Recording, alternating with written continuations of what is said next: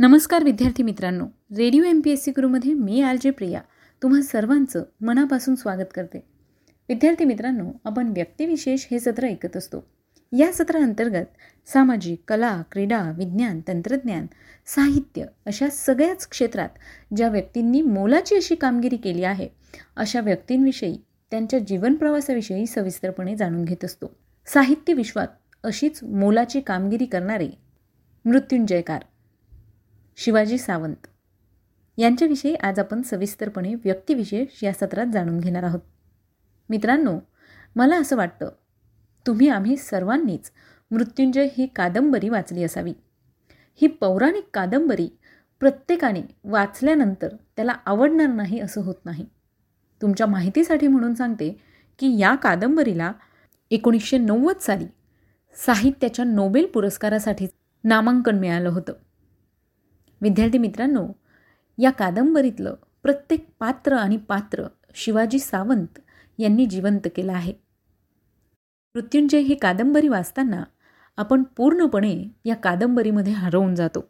चला तर मग आजच्या या व्यक्तिविशेष सत्रात जाणून घेऊया शिवाजी सावंत यांच्या जीवन प्रवासाविषयी. शिवाजी सावंत एक ख्यातनाम मराठी कादंबरीकार. त्यांचं संपूर्ण नाव शिवाजी गोविंदराव सावंत. त्यांचा जन्म कोल्हापूर जिल्ह्यातील आजरा या ठिकाणी एकतीस ऑगस्ट एकोणीसशे चाळीस रोजी झाला. त्यांचं प्राथमिक आणि माध्यमिक शिक्षण आजऱ्यालाच झालं. प्रथम वर्ष बी एपर्यंत शिक्षण घेऊन पुढे वाणिज्य शाखेतून त्यांनी पदविका घेतली. त्यानंतर कोल्हापूरच्या मा. राजाराम प्रशाले यामध्ये त्यांनी एकोणीसशे बासष्ट ते एकोणीसशे चौऱ्याहत्तर या दरम्यान अध्यापन केले. एकोणीसशे चौऱ्याहत्तरमध्ये ते पुण्यात स्थायिक झाले. तिथे त्यांनी महाराष्ट्र शासनाच्या शिक्षण खात्याच्या लोकशिक्षण ह्या मासिकाचे संपादक म्हणून त्यांची नियुक्ती करण्यात आली होती. एकोणीसशे त्र्याऐंशीमध्ये या मासिकाच्या संपादक पदावरून त्यांनी स्वेच्छानिवृत्ती घेतली. राजाराम प्रशालेत अध्यापन करीत असतानाच त्यांनी एकोणीसशे सदुसष्ट साली मृत्युंजय ही आपली पहिली कादंबरी लिहिली. हिंदीतील केदारनाथ मिश्र यांचे कर्ण आणि रामधारी सिंह दिनकर यांचे रश्मीरथी ह्या दोन खंडकाव्यांचा त्यांनी मृत्युंजयच्या प्रस्तावनेत कृतज्ञतापूर्वक उल्लेख केलेला आहे. या कादंबरीत कर्णाच्या अंतरंगात शिरून त्याच्या मनोविश्वाचा शोध घेण्याचा प्रगल्भ प्रयत्न त्यांनी केला आहे. महाभारताच्या विराट विश्वातून कर्णाला त्याच्या दुःखी यातनामय आयुष्याला त्याच्या अनेक संदर्भांसह वेगळे करून त्यांनी त्याची प्रतिमा साकारली आहे. कर्णामध्ये त्याच्या जन्माच्या आणि त्यानंतरच्या आयुष्यातील अपमानास्पद घटनांच्या प्रभावातून काही दोष निर्माण झालेले असले तरी तो एक सत्प्रवृत्त समर्पणशील पण स्वाभिमानी पुरुष आहे. ज्या कुटुंबात तो आला त्या कुटुंबातली सर्व नाती तो अत्यंत प्रेमाने आणि जबाबदारीने सांभाळतो. गुरुजनांबद्दल त्याच्या मनात कृतज्ञता आहे. मैत्रीसाठी तो आपले सर्वस्व अर्पण करतो. त्याच्या व्यक्तिमत्वाची ही प्रकाशमय बाजू त्यांनी समर्थपणे मांडली आहे. ह्या कादंबरीला वाचकांचा फार मोठा प्रतिसाद मिळाला. यातलेच आपण सुद्धा एक वाचक आहोत. त्यांच्या ह्या पहिल्याच कादंबरीने प्रभावी कादंबरीकार म्हणून त्यांची प्रतिमा प्रस्थापित झाली. बहुतेक भारतीय भाषातून या कादंबरीचे अनुवाद देखील करण्यात आले. तिचा इंग्रजी अनुवाद देखील झाला आहे. आणि या कादंबरीमुळेच शिवाजी सावंत यांना मृत्युंजयकार ही उपाधी लाभली. एकोणीसशे एकोणऐंशीमध्ये त्यांनी छावा आणि युगंधर दोन हजार साली लिहिली. ह्याही त्यांच्या अगदी महत्त्वाच्या कादंबऱ्या होत्या. छावा ही कादंबरी संभाजी महाराजांच्या जीवनावरची तर युगंधर ही भगवान श्रीकृष्णाच्या जीवनावरची कादंबरी आहे. भव्योदात्त जीवनाबद्दल त्यांना वाटणारा आदर. मृत्युंजय ते युगंधरपर्यंतच्या त्यांच्या तीनही कादंबऱ्यांमधून उत्कटपणे प्रकट होतो.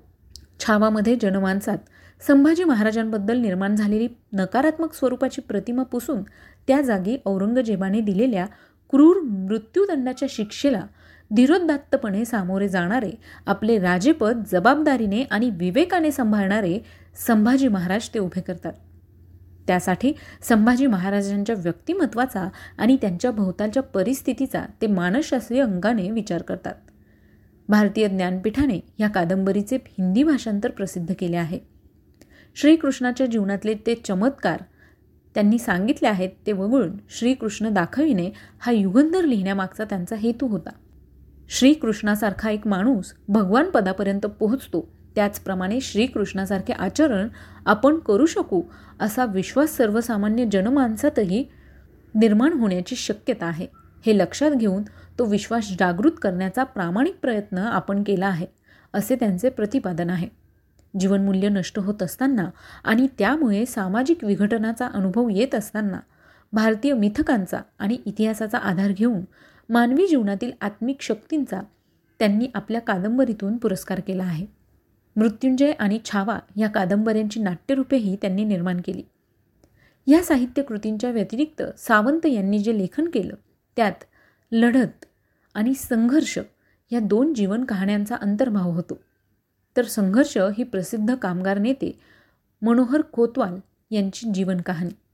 आपल्या जीवनात हाती घेतलेल्या कामासाठी ध्यास घेऊन काम करणारी ही माणसं त्यांनी चित्रकथनासाठी योग्य वाटली. यात त्यांची उदात्ततेकडे पूर्णपणे झुकलेली मानसिकता पुन्हा एकदा प्रत्ययास येते. एकोणीसशे पंच्याहत्तरमध्ये अशी मने असे नमुने आणि मोरावळा एकोणीसशे अठ्ठ्याण्णवमध्ये त्यांनी लिहिली. यामधून त्यांनी वेगवेगळ्या माणसांची व्यक्तिचित्रे रेखाटली आहेत. अशी म्हणे असे नमुनेमध्ये त्यांच्या जीवनाशी एकरूप झालेली त्यांच्यावर प्रेम करणारी निर्मय मनाची माणसे त्यांनी रंगवली आहेत.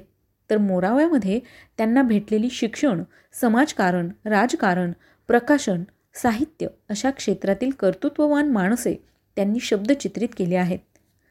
प्रकाशक अनंतराव कुलकर्णी साहित्यिक गदी माडगुळकर नास इनामदार शिक्षणाच्या क्षेत्रातील अशोक गगराणी राजकीय नेते यशवंतराव चव्हाण ही मोरावळ्यामधील काही व्यक्तिचित्रे होत.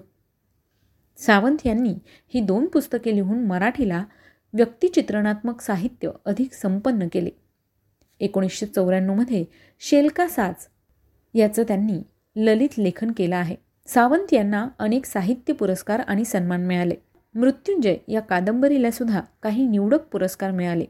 यामध्ये एकोणीसशे सदुसष्ट सालचा महाराष्ट्र राज्य पुरस्कार एकोणीसशे बहात्तर सालचा नची केळकर पुरस्कार भारतीय ज्ञानपीठाचा मूर्तीदेवी पुरस्कार एकोणीसशे पंच्याण्णव साली मिळाला. तर फाय फाउंडेशनचा पुरस्कार देखील एकोणीसशे शहाण्णव साली या कादंबरीला देण्यात आला होता. एकोणीसशे अठ्ठ्याण्णवला आचार्य अत्रे विनोद विद्यापीठ पुरस्कार मिळाला होता. तर छावा या कादंबरीला देखील एकोणीसशे ऐंशी सालचा महाराष्ट्र शासनाचा पुरस्कार मिळाला होता. बडोदे येथे एकोणीसशे त्र्याऐंशीमध्ये भरलेल्या बडोदे मराठी साहित्य संमेलनाचे ते अध्यक्ष होते. एकोणीसशे सत्त्याण्णवमध्ये पुणे महानगरपालिकेतर्फे त्यांना सन्मानपत्र देण्यात आलं होतं. कोल्हापूर येथे एकोणीसशे अठ्ठ्याण्णवमध्ये भरलेल्या सातव्या कामगार साहित्य संमेलनाचे ते अध्यक्ष होते. पुणे विद्यापीठाचा जीवनगौरव पुरस्कार त्यांना एकोणीसशे नव्याण्णव साली देण्यात आला. तर दोन हजारमध्ये कोल्हापूर भूषण म्हणून त्यांना सन्मानित करण्यात आलं. भारत सरकारच्या मानव संसाधन व सांस्कृतिक कार्यालयाकडून त्यांना ज्येष्ठ साहित्यिक शिष्यवृत्ती देण्यात आली होती. अशा या महान मृत्युंजयकाराचं अठरा सप्टेंबर दोन हजार दोन रोजी निधन झालं. विद्यार्थी मित्रांनो आज त्यांचा स्मृतिदिन होता. त्याच निमित्ताने आपण त्यांच्याविषयी सविस्तर माहिती जाणून घेतली.